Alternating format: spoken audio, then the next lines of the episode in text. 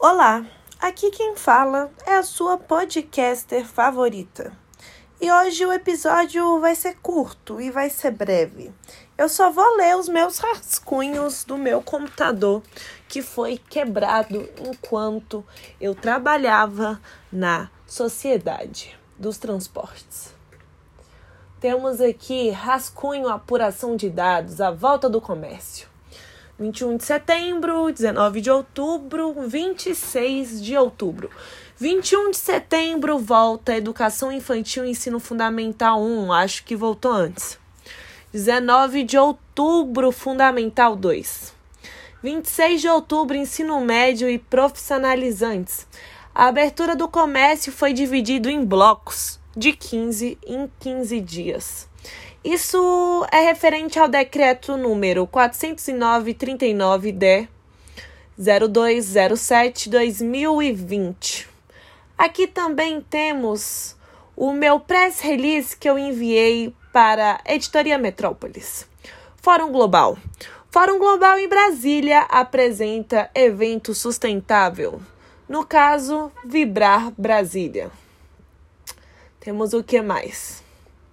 meu seminário de mídias sociais. Temos também o que mais temos? A jornalista Sinara, isso aqui é de jornalismo independente. A jornalista Sinara é uma adepta ao jornalismo independente. Aos 52 anos, utiliza e encontra na internet o local ideal para ter seu espaço de fala, sua própria revista. Com autonomia, a criação de conteúdo é baseado nos seus interesses jornalísticos e do público. Assim, ela se mantém ativa na profissão.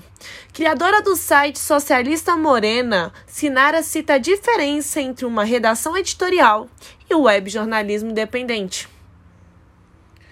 No seu discurso é perceptível a preferência da jornalista com o web jornalismo, onde o autor do site é responsável por tudo.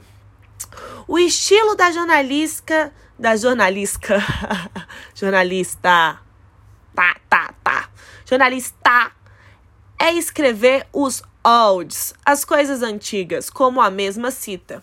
Explorar aquilo que já foi vivido com uma visão aprofundada. E no próprio site, ou pode ser podcast, porque tem o meu agora, é capaz disso, de abordar assuntos antigos ou até novos. No jornal impresso se trabalha com leads factuais. O webjornalismo não possui a necessidade de lead igual do jornal impresso.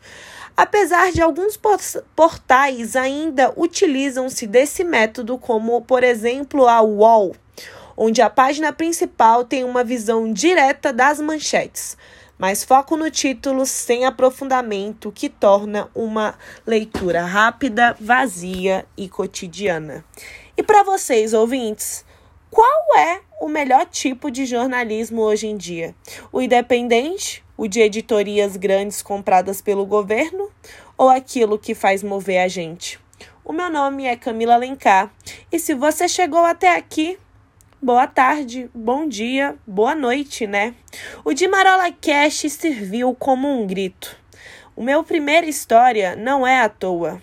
História trovadora não tem roteiro, nada disso, talvez algumas coisas tenham, mas tudo que eu falo é do coração. E se é do coração, arrepia. Se é do coração, tem verdade. Posso gaguejar, estou meio nervosa, confesso que estou cansada, mas isso não me desmotiva a continuar na minha jornada. É isso, beijo e tchau.